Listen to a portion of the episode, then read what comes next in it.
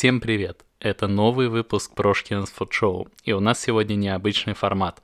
4 июля мы побывали на саммите винных блогеров, где обсуждалась тема о будущем винных медиа и о том, какую роль блогеры будут брать на себя в период активного увеличения интереса к винной культуре. Само действие происходило в уже знакомом по предыдущему подкасту баре Moscow Republic. Мы с Дарьей, вооружившись микрофоном, пришли в поиске ответов на вопросы, но никак не могли начать запись, потому что были очарованы наполнена атмосферой, которую создали организаторы мероприятия. А это Алексей Фабристов, автор телеграм и ютуб блогов Pass the Wine, Юлия Шадрина, создатель телеграм-канала I Drink Wine, Анастасия Бартенева, телеграм-канал In My Glass, и Егор и Анна Колосовы, знакомые нам по предыдущему подкасту, владельцы площадки. Эстетика и стиль непринужденности — это лишь часть эпитетов, которые можно описать само мероприятие. Были и дегустации, лекция о биодинамике, паблик-ток, а затем легкие разговоры на серьезные темы. Мы выделили пять вопросов, о которых расспросили организаторов, а также были рады задать их тем, чья жизнь связана с вином неразрывно. Это Влада Лесниченко, винный эксперт, соучредитель премии Russian Wine Awards и игры вслепую Wine Wrestling. Василий Росков, винный блогер, создатель школы вина в Академии.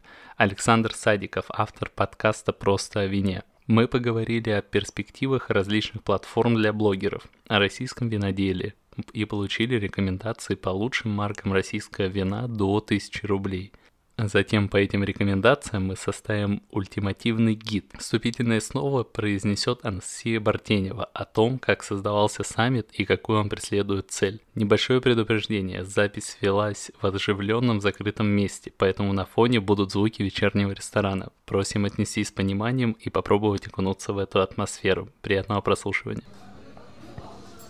Сейчас э, мы поговорим с Анастасией Бартенью, автором телеграм-канала In My Glass. Анастасия, привет. Да, привет. А подскажи, кто вообще придумал саммит винных блогеров? А, идея пришла в голову моему другу Лёше Фабристову, он тоже винный блогер. Периодически он делает домашние такие винные дегустации для друзей. За последнее время э, количество винных каких-то блогеров, причем и на YouTube-каналах, и в Инстаграме, и в Телеграме увеличивается. А, и вот однажды а, Леша мне сказал, есть много-много блогеров винных, а, а мы друг друга, многие из нас не знают. Может быть, было бы круто что-то сделать непосредственно для авторов в социальных медиа. Опять же, за последние годы винное образование – это тренд, который охватывает ну, широкую аудиторию. Сейчас, например, модно не только изучать вино как профессиональная сфера, а для себя, как хобби. Также винное блогерство. По сути, э, многие блогеры, на самом деле, это те ребята, которые а, либо закончили там винные какие-то школы, либо учатся, либо это люди из сферы непосредственно, кависты, а, бывшие или настоящие. Ну, люди перешли в блоги.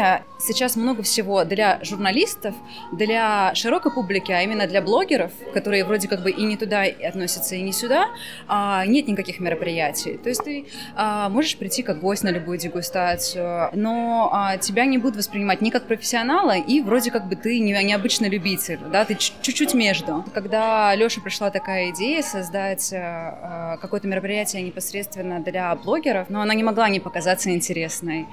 И поэтому я, а также Юля Шадрина, автор телеграм-канала Drink Wine, поддержали идею, стали думать с ребятами, поняли, что это мероприятие можно круто реализовать на площадке Moscow Republic, потому что это тот бар, куда ты приходишь как к друзьям, а не просто в ресторан посидеть.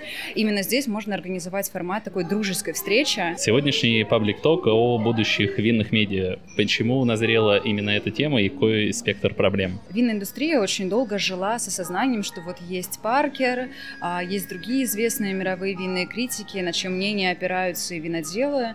А, подстраивая свои вины под них. А, есть люди, которые а, покупают вина, исходя из рейтинга, и некоторые из них удивляются, да, а это нормально, что мне не понравилось то, что в рейтинге у Паркера. Сейчас если мы говорим о России, когда винное образование в тренде, а сейчас вот модно учиться не только для того, чтобы работать в винной сфере, но и также для себя, люди стали больше пробовать, стали смелее, они уже не хотят просто рейтинги, они хотят э, находить какие-то уникальные вещи. Из этого появляется такая задача, как э, э, свой контент интересно и полезно преподносить людям так, чтобы стать и не просто каким-то там винным критиком или винным блогером, который вот я так сказал, значит так оно и есть, а скорее стать э, партнером и другом которому можно смело прийти за советом, который тебе по-честному скажет, что а, не просто вот это вино там стоит 5 тысяч, оно крутое, и вот надо его пить, а который тебе сможет рассказать, что классного найти и за 500 рублей, и за 1000, ну, когда ты можешь прийти с земным желанием,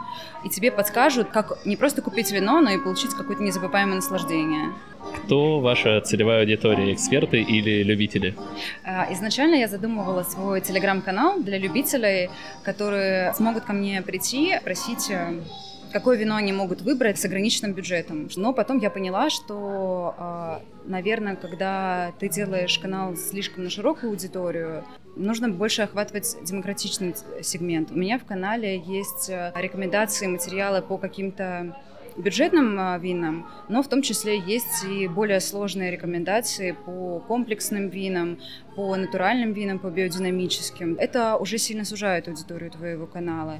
И я решила, что мой канал скорее подойдет людям, которые уже чуть-чуть понимают, либо очень хотят понимать и не просто получать рекомендацию по бюджетному вину, но и э, постепенно развивать свой вкус и э, идти от простого к сложному приходить к каким-то а, более комплексным, глубоким образцам, под которые вот ты пьешь, и кажется, что включается Рахманина в ушах. А, скажи, пожалуйста, у нашего виноделия типичные проблемы подросткового периода. Много энергии амбиций, но очень мало опыта. Сколько ты считаешь нужно времени, чтобы российское вино стало конкурентоспособным на мировом ры- рынке? Чтобы вино было конкурентоспособным, в первую очередь нужно следить за качеством. Вот просто, вот качество должно быть.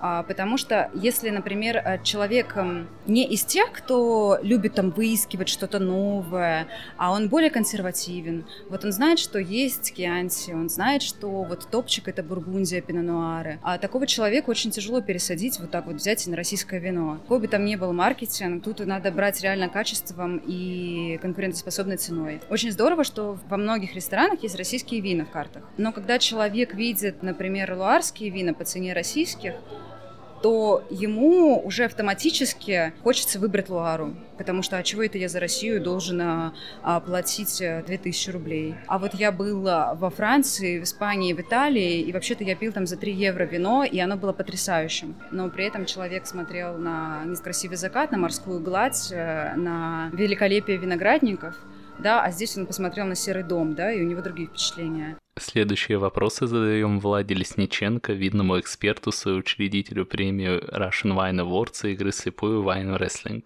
Какую платформу для винных медиа вы считаете сейчас самой перспективной? А, хороший вопрос. Я думаю, что каждая из платформ выполняет, во-первых, а, свою миссию в качестве контента, и плюс обращается к определенной аудитории. Мы же понимаем, что те, кто сидят э, ВКонтакте, да, в ВК, в так называемом, никогда не пойдут в Facebook, они считают это замшелой, устаревшей совершенно платформой, говорят, кто там еще сидит, а, могу сказать по своему ребенку, да, а Инстаграм тоже абсолютно это быстрая подача информации, более, да, более визуальная, Facebook все-таки более пропочитать, а еще более пропочитать это у нас уже, конечно, Телеграм, да, и тут появился и Яндекс э, Дзен, да, который вообще выполняет такой, скажем, роль газеты сайта. И это очень здорово. И э, мне кажется, вот это вот сочетание, выбрать для каждого блогера, где он будет появляться и как, а, это очень правильный как бы разброс аудитории, да. А, я считаю, что один блогер а, может покрывать абсолютно разные аудитории на разных платформах. И вычленять какую-то совсем за его рамки, ну, может быть, это да, это его путь. А может быть, есть наблюдение, а, с кем интереснее работать большим брендом и где лучше конверсия? Ну, судя по большим брендам, большим брендам, действительно, мировым брендам, мы понимаем, что лучше, конечно, работать с молодежью. Хотя а, многие переключаются и на пенсионеров, которые наконец-то могут себе позволить отдохнуть и на заработанные за всю жизнь деньги правильно их потратить. Но, к сожалению, это не совсем касается нашей страны. Да? Мы, у нас с пенсионерами как раз ситуация самая тяжелая. Поэтому э, я бы на месте больших брендов обращалась бы и, именно к молодежи. Да. Понятно, что мы не можем говорить с детьми, когда же автомобильные бренды, которые ча- часто обращаются к детям, которые смотрят рекламу, сидя, извините, на горшке, и уже закладывают в их сознание какие-то свои э, постулаты. Да. Мы, к сожалению, как алкоголь, не можем работать с детьми, мы, слава богу, а вот с молодыми людьми, которые только начинают делать свои первые шаги в алкоголе, очень здорово сразу погрузить их в правильное, ответственное э, потребление алкоголя, винопития, да, и э, ковать эту аудиторию под себя. Каким э, брендом удалось э, создать по-настоящему интересное свое медиа э, и его продвигать? Может быть, пару примеров?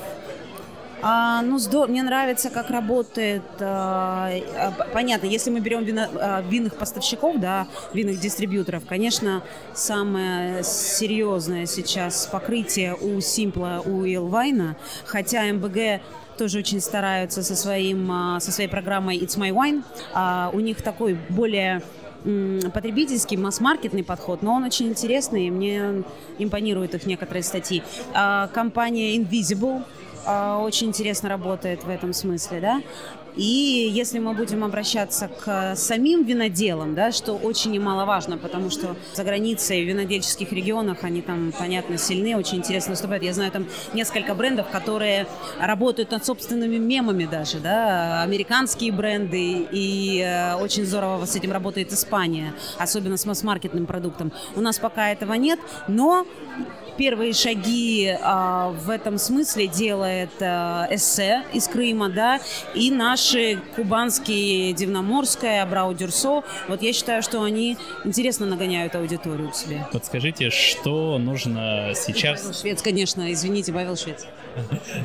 А, подскажите, что нужно сейчас, чтобы российское вино стало по-настоящему народным и процент потребления ощутимо вырос?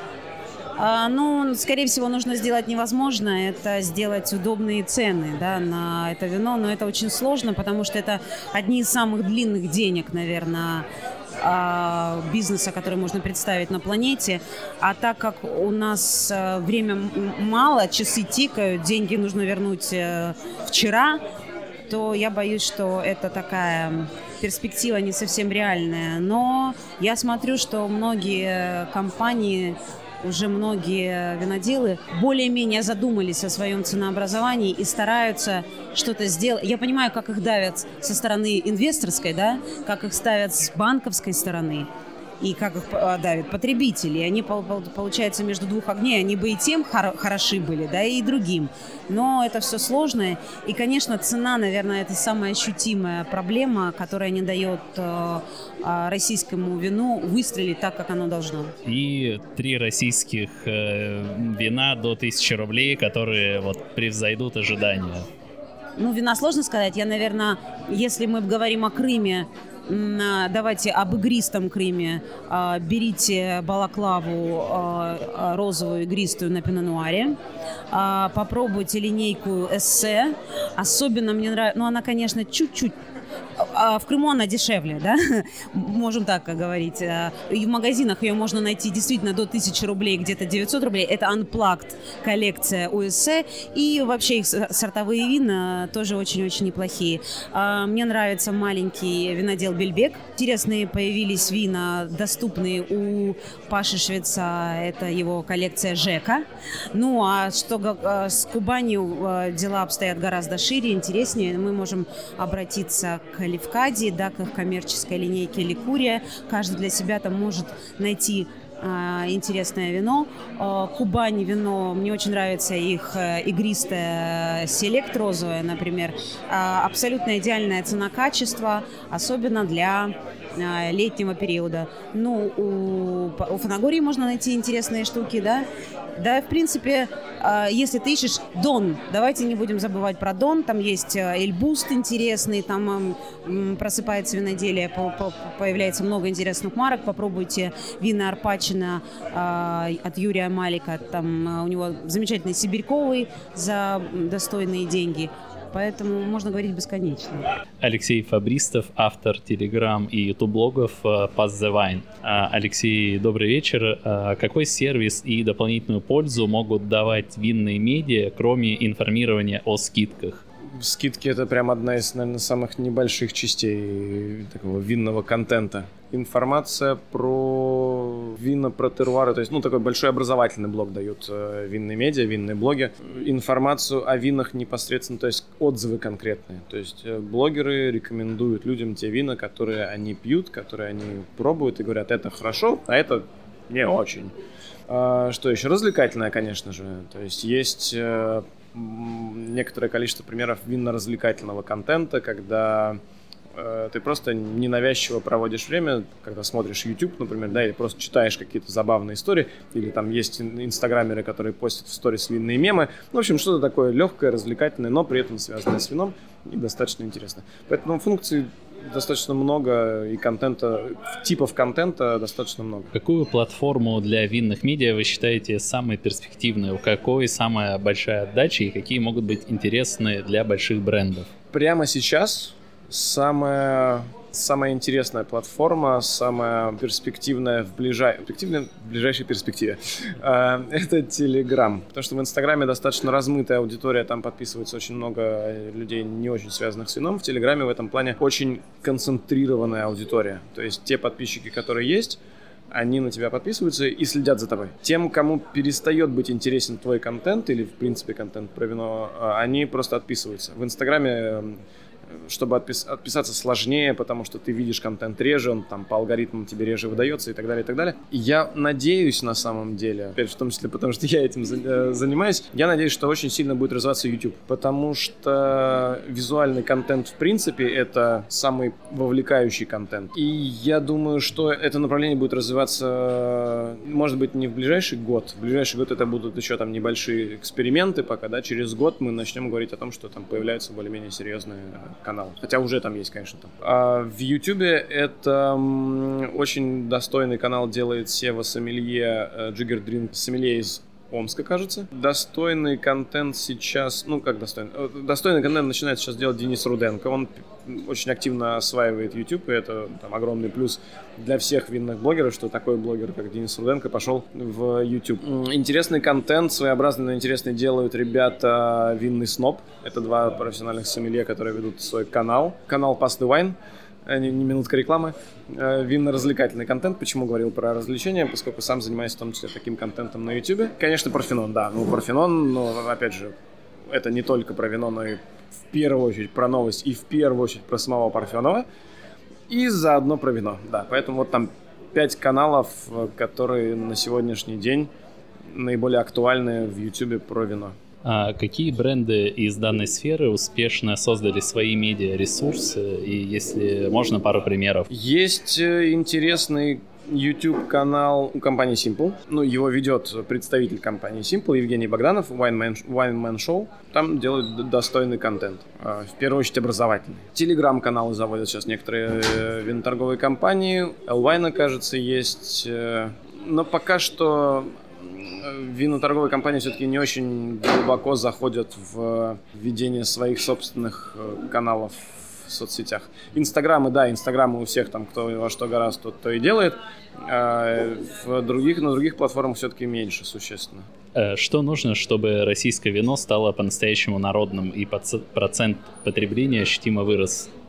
Нужно, конечно, очень много. В первую очередь нужно время. Нашему вину, в принципе, российскому нужно время, чтобы стать лучше, чтобы стать дешевле, чтобы выигрывать конкуренцию, чтобы люди привыкли и так далее, и так далее. Это вопрос, вопрос молодости российского виноделия в принципе, того, что за последние годы, там, 5 лет э, российское виноделие сделало огромный шаг вперед. То, что будет происходить в ближайшие 10 лет, это, на мой взгляд, как раз в ближайшие 10 лет главный челлендж, который, как мне кажется, там вполне реально реализовать, это сделать так, чтобы российское вино было достойным игроком на российском рынке. Когда про, про конкуренцию на международном рынке там говорить еще там, ой, как далеко, на ближайшие 10 лет перспектива – это занятие своего существенного, достойного места в России. Три российских вина до 1000 рублей, которые произойдут ожидания. Кокур Солнечной долины. Совершенно достойнейшее белое российское вино. В принципе, вся линейка Ликури. Особенно мне, например, нравится Шардоне. И еще из недорогих порядка там 400-500 рублей усадьба Перовских. Усадьба Перовских Каберне Савиньон, например, по-моему, стоит около 450 рублей. Василий Росков, винный блогер, экс-редактор Simple Wine News, создатель школы вина в Академии. А, Василий, какой сервис и дополнительную пользу могут давать винные медиа, кроме информирования о скидках? А почему вдруг о скидках информирования? Не понимаю. Скидки это вообще один из устаревших инструментов, которым пользуются виноторговые компании, да, и это, это инструмент, который ну, должен как-то отмереть. Ну что значит информирование о скидках?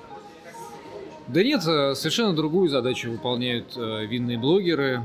Они делают вино человеческим. Они пропускают его через себя в прямом и переносном смысле слова. Э, в переносном, потому что вино это не только продукт, который вот как-то раз, расходится по жилам, да, но прежде всего по, по психическим реакциям, по культурному контексту. И блогер, он это вино упаковывает или переводит на язык эмоций, эту эмоцию транслирует. Да? Ну, вот, на мой взгляд, это главное, что делает блогер. И таким образом делает этот продукт э, интересным и желанным, и э, доступным для э, широкой аудитории. Вот это основная задача блогера. Какую платформу для винных медиа вы считаете самой перспективной? У какой самая большая отдача? Ну, получается, что Инстаграм. Получается, что Инстаграм, потому что в Инстаграме там соединено два типа контента. Контент Stories, получается уже три. Контент э, длинных видео, IGTV и, э, собственно, вот эта вот парадная часть постов. Я плохо пока всем этим пользуюсь, э, пока у меня вот эта вот парад, парадная часть постов, вот этот вот иконостас, да, это, это главное, то, чем я пользуюсь. На, на самом деле, э, конечно же, нужно больше снимать видео, и это, это основное, да. А что с Телеграмом? Какие на него надежды? Нет, Телеграм это, это очень... Я очень люблю Телеграм, но я не уверен, что это э, лучший формат для винного блогера. Телеграм это э, основная идея канала, что тебе не приходит миллион писем, там, да. Хотя Телеграм тоже он развивается в сторону э, общения, да, там можно делать чаты и так далее. Наверное, я просто не очень хорошо пользуюсь э, этим средством, но мне кажется, да, вот моя такая интуиция по поводу Телеграма, что все-таки туда люди приходят именно э, читать, э, а не общаться. И в этом смысле они более эрудированные, более подготовленные. Их другое цепляет. Их цепляет именно логос, то есть контент истории, контент информации, контент э, инструкции. Да, более, более текстоцентрично, да, вот чтобы это не значило. Там, может быть, э, как раз анонимность, да, то есть, ну, то есть может быть, это просто другой э, псих, псих, психический портрет вообще э, пользователя соцсетей. Какие бренды из данной сферы успешно создали свои медиаресурсы? Можно пару примеров? Из вина?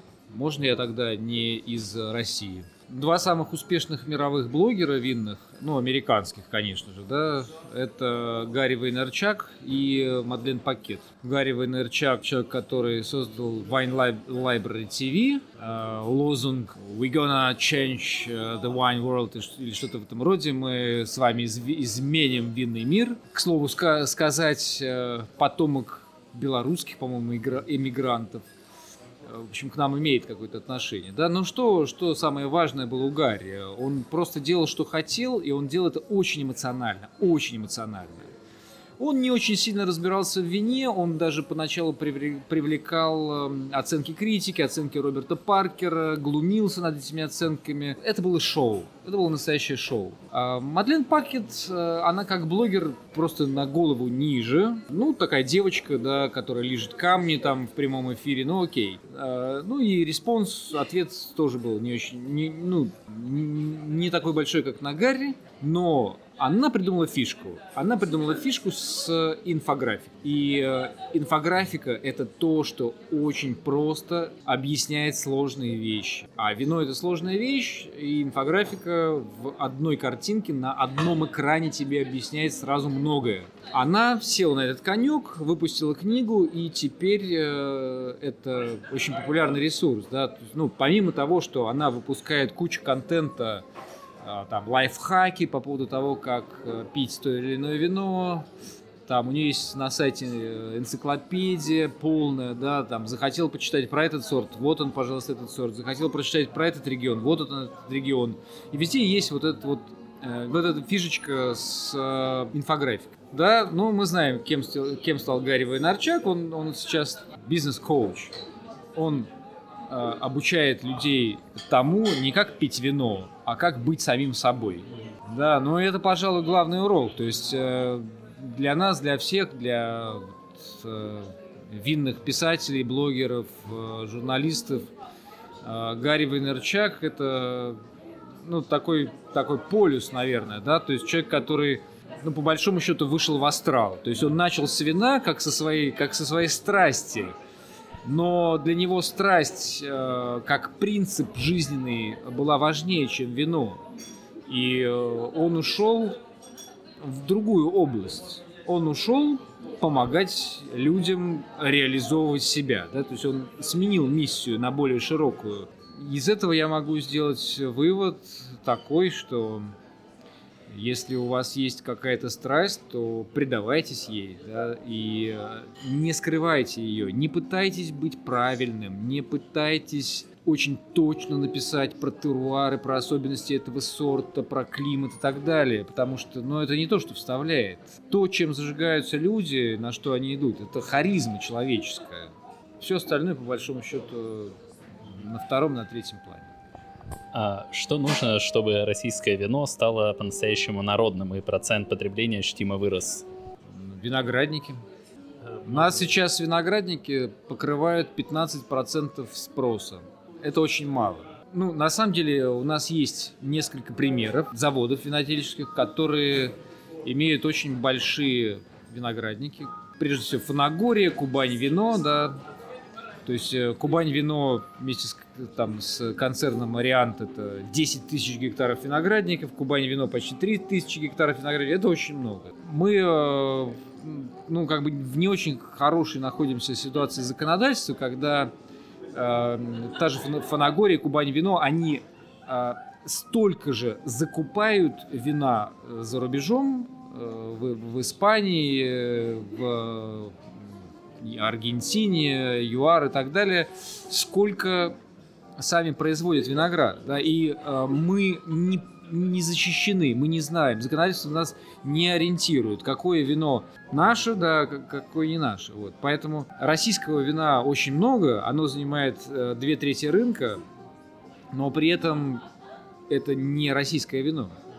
И пока нету прозрачности законодательной относительно того, что такое российское вино, оно не станет народным. Три российских вина, просто сейчас э, забавно про российское рассуждать, э, но все же, три российских вина до 1000 рублей, которые превзойдут ожидания. Это непросто, потому что российское вино, как только оно хорошо сделано и может приносить удовольствие, оно сразу уходит в какой-то невероятный ценник, превзойти ожидания, да, ну, довольно сложно. Но я попробую.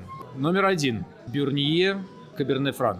Он стоит сейчас в Винлабах, э, дешевле 1000 рублей, ну, ну совсем что-то там, по 700 рублей, да, хотя изначально это вино, которое продается по полторы, но вот там какая-то безумная скидка, 40 э, или 50 процентов, оно по 700 рублей в Винлабах продается. Э, ну, во-первых, это это, это действительно каберне фран, да, это, это, это ежевика, малина, перечность, очень мягкие тонины. Э, ну, в общем, это вино, которое очень многим понравится. А потом, ну, наверное, до 1000 рублей я всегда был адептом белый мускат красного камня, сладкое вино Массандра. Это за, за вот эти деньги, оно продается рублей по 800, по 900. Это абсолютно выдающееся сладкое вино из советского прошлого. А, да, может быть, это сейчас не виноградник, который находится только в районе Красного Камня. Это такой уже э, ассамбляж разных виноградников, но тем не менее по, по классу это одно из лучших э, крепленных э, сладких вин российских. Я вообще за, советую э, посетить э, магазин «Новое русское вино». На Волгоградском проспекте еще один где-то есть. А, там, во-первых, очень хороший подбор э, российского вина не задорого. А, и есть все время какие-то скидки. Ну, если найдете такое вино до тысячи, может быть, оно есть. Два проекта новых, молодых. Яйла, Владимир Гунько. Мне кажется, что у них что-то есть до 1000 рублей. Это прекрасные вина, очень круто сделанные, современные, радостные, открытые, энергичные, харизматичные. Вот. Яйла Владимир Гунько, пожалуй, так. Юлия Шадрина, создатель телеграм-канала I Drink Wine. Юлия, привет. Э, скажи, какой сервис и дополнительную пользу могут давать винные медиа, кроме информирования о скидках? Скажем так, я топлю сама за хороший контент и за образование людей. Ну, может быть, это звучит немножко гиковски, с одной стороны, но с другой стороны хочется, чтобы люди понимали, что они покупают, понимали, зачем они покупают, понимают, какую цену они отдают за какое вино. Поэтому я лично очень много вкладываю в самообразование и, э, и копаю глубоко э, настолько глубоко, чтобы потом это переложить в какой-то простой язык для людей, потому что, ну, кажется, что Buy — это, наверное, самая понятная для нашего поколения история. Винные медиа, такие как телеграм-каналы, каналы в Дзене, в Ютубе, ну, где угодно, могут помочь потребителям начать разбираться, это раз. И второе, начать, может быть, начать любить вино так же, как любим его мы. И чем больше ты в это погружаешься, тем больше кажется, что такой passion, который вот раз тебя схватил и больше не отпускает. Так что хочется этим тоже делиться. Какую платформу для винных медиа ты считаешь самой перспективной? У какой самая большая отдача? А, каждая медиа выполняет свою задачу, потому что люди по, скажем так, по типу личности восприимчивы с разных каналов. Кому-то хорошо воспринимать аудио, а, кому-то картинка нужна, кому-то текст. Мне, конечно, очень импонирует Телеграм по разным причинам с одной стороны. Но с другой стороны, очень сложно измерить аудиторию, которая находится в Телеграме. Ты по факту не знаешь, прочитали они, а, прочитали ли они до конца, а, что они про это подумали.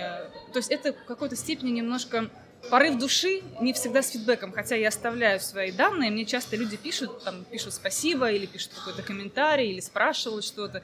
Ну, такая, то есть нужно постараться, чтобы этот фидбэк получить. Это с одной стороны. Например, Дзен сейчас там Яндекс развивается, тоже все на него фукали, еще год назад никто не понимал, что это такое, но, тем не менее, это классный инструмент, потому что ты берешь, подключаешь Яндекс Метрику, и ты понимаешь, что к тебе приходит, сколько женщин, сколько мужчин, сколько времени они провели на материале, из какой они страны, из какого они города. Это классная вещь, она полезная, если стоит задача аудиторию собирать, классифицировать и дальше что-то с ней делать. Кто-то поговаривает, что YouTube — это будущее всего, и это действительно визуальная простая вещь для людей, но это очень большие трудозатраты. Для того, чтобы начать снимать а, YouTube-блог, тебе нужен оператор, тебе нужен в идеале продюсер, монтажер, тебе нужно где-то арендовать камеру, то есть это все обрастает большими костами.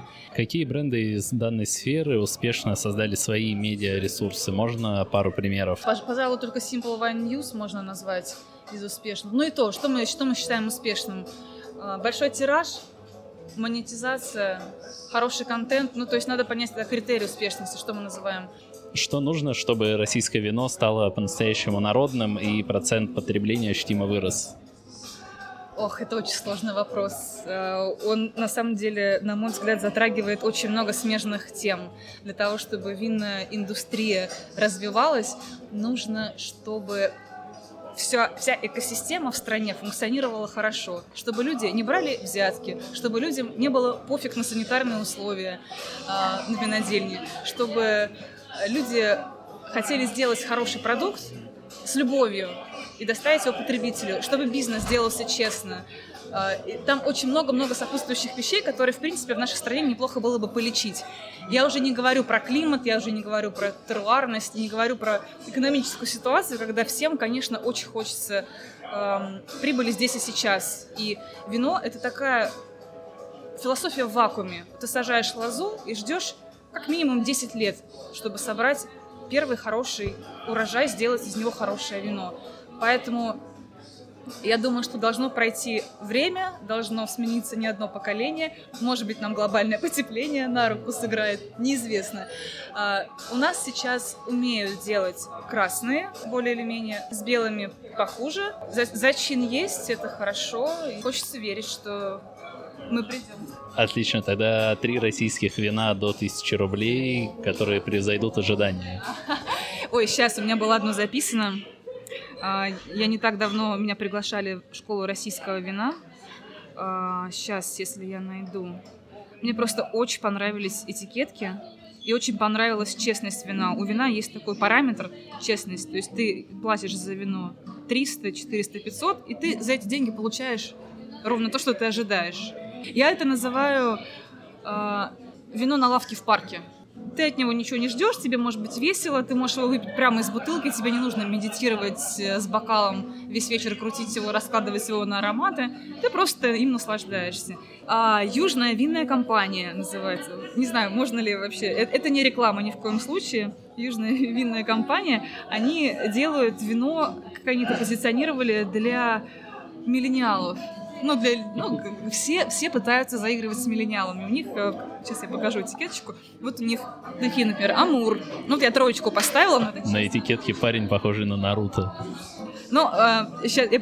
Только европеец. Можно попробовать описать, да, они сделаны все в иллюстративном стиле. Вот, например, Цокур у них виноград был, э, Виорика, это все местные автохтонные сорта. С Таманс... На Таманском полуострове они делали. Амур, очень интересно было.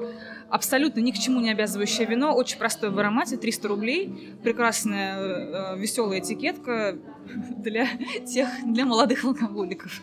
Александр Садиков, автор подкаста «Просто вин о вине». А, Александр, привет. Какой сервис и дополнительную пользу могут давать винные медиа, кроме информирования о скидках?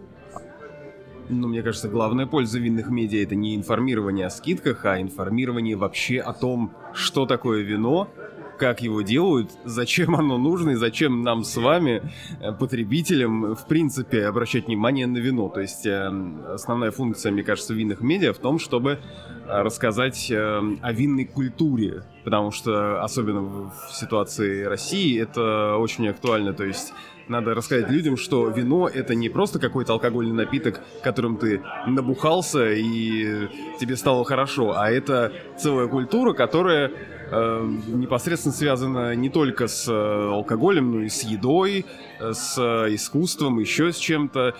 То есть наша задача как людей из винных медиа, чтобы люди поняли, что вина не надо бояться, и что вино это интересно, и, ну, понятно, что drink responsibly, но э, что вино это, в общем, э, хорошая штука, и пора перейти из э, крепкого на вино. А какую платформу для винных медиа вы считаете самой перспективной? Какой самая большая отдача? Ну, мне кажется, что проще всего и эффективнее всего, вот если сразу мы хотим какой-то эффективности, это Инстаграм. Потому что это очень удобная площадка, потому что там можно выложить фотографию там вина или чего-то связанного с вином, ну и написать там короткий текст. Да, текст, может быть, в меньшей степени будут читать, но красиво сфотографированное вино уже привлекает. Э, плюс сейчас очень популярны телеграм-каналы, и эта ниша тоже, несмотря на то, что телеграм-каналов много, в каком-то смысле не занята, потому что нет ни одного телеграм-канала, который был бы супер популярным. А, ну, тут я должен был бы сказать про подкасты, но подкасты это все-таки такая более, мне кажется, узкая тема. Э, я не думаю, что там про вино должно быть или будет много подкастов, а вот э, винные блогеры, которые делают э, свой телеграм-канал или инстаграм-канал, мне кажется, вот это наиболее актуальная и перспективная штука. А какие большие бренды из э, данной сферы, может и небольшие, а, успешно создали свои медиаресурсы. Что интересно читать, можно ли пару примеров? Среди больших брендов я бы сказал, что ни одного нет, а, если мы говорим о России, которые бы как-то создали какое-то такое винное медиа, которое было бы со всех сторон интересно и с точки зрения человека, который простой потребитель, который читает это, и с точки зрения производителей и виноторговых компаний, а чтобы я сказал, э, в данном случае по-прежнему мы все смотрим на Запад, и э, до сих пор э, аналогов американскому порталу Вайнфоле в России не появилось, хотя, очевидно, это нужно, ну, то есть то, чего не хватает как раз российскому сегменту интернета и российским пользователям, это вот какого-то такого медиа, которое было бы по направленности и по качеству, сравнимое вот с Вайнфолией. Поэтому мы довольствуемся тем, что мы читаем западные какие-то вот эти сайты, блоги э, или книги, которые они выпускают, и, к счастью, они даже на русский переводятся, «Вино по правилам и без», или вот тоже э, практически путеводитель в Вайнфоле или что-то еще. Ну вот как-то так. А что нужно, чтобы российское вино стало по-настоящему народным и процент потребления ощутимо вырос? Ну, здесь несколько факторов. Первое — это э, нужно людям, простым потребителям объяснить, что есть хорошее российское вино, и его можно пить. Это не обязательно какой-то шмурдяк за 100 рублей. А, но, с другой стороны, э, вот главная проблема в том, что, да, хорошего российского вина, ну, не то что много, но оно есть но часто хорошее российское вино стоит очень дорого. То есть основная проблема производителей, э, то есть наших виноделов в том, что они считают, что их вино должно стоить очень дорого, то есть тысяча плюс. Вот. А чтобы завоевать популярность широкой публики, это вино должно стоить э, там 500-600 рублей. И таких э, виноделин, которые делают вина в этом среднем и чуть ниже ценовом сегменте, крайне мало.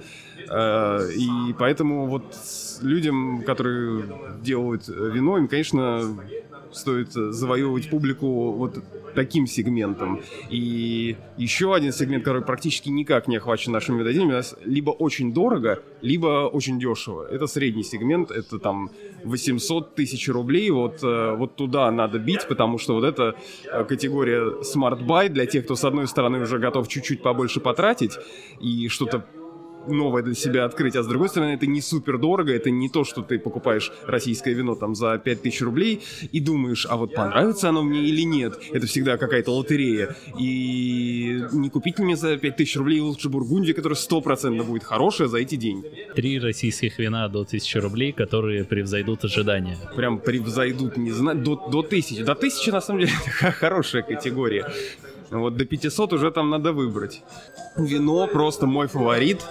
Э, редко какое вино я покупаю больше, чем два раза, потому что очень хочется много попробовать. Винодельня «Солнечная долина» делает белое вино из сорта «Кокур». Это крымский сорт, который растет только в Крыму, и они делают белое вино, которое стоит 400 э, рублей, ну, кое-где дешевле, где-то чуть дороже, и это классное белое вино, которое очень понятное, очень ароматное, и оно, и оно дешевое. И сколько кокуров разных, то есть из этого сорта вин я пробовал, которые были дороже, они были не такие интересные, как это. Это очень как раз народное вино, которое могло бы понравиться, в общем, большому количеству людей. Это Крым, это Солнечная долина. Ну и многие другие вина, которые они делают, они тоже очень хорошие по соотношению цены и качества. А, у Фанагории, это российский производитель из э, Краснодарского края, у них э, есть э, тоже хорошая народная линейка авторское вино, где практически любое белое вино это вот стопроцентное попадание. Там оно стоит в районе 400 рублей тоже, и э, вряд ли оно кого-то разочарует, потому что это за свои деньги очень качественное вино. Вот, но если еще одно третье какое-то выбрать, надо, наверное, что-то красное сказать. И несмотря на э, некие трудности, которые испытывает сейчас эта винодельня, я все равно назову ее. Это Раевская э, и их вино «Ренессанс», которое, э, по крайней мере, с 2012 по 15 годы выходило очень приличным и очень хорошим. Это такое прям вот такая мощное, насыщенное, такое дубовое, ягодное вино, которое тоже вот серии, которые всем нравятся. Крауд Плизер. Ну, может быть, чуть-чуть такое вяжущее. В общем, Раевская Ренессанс тоже хорошее вино, оно стоит в районе 900 рублей.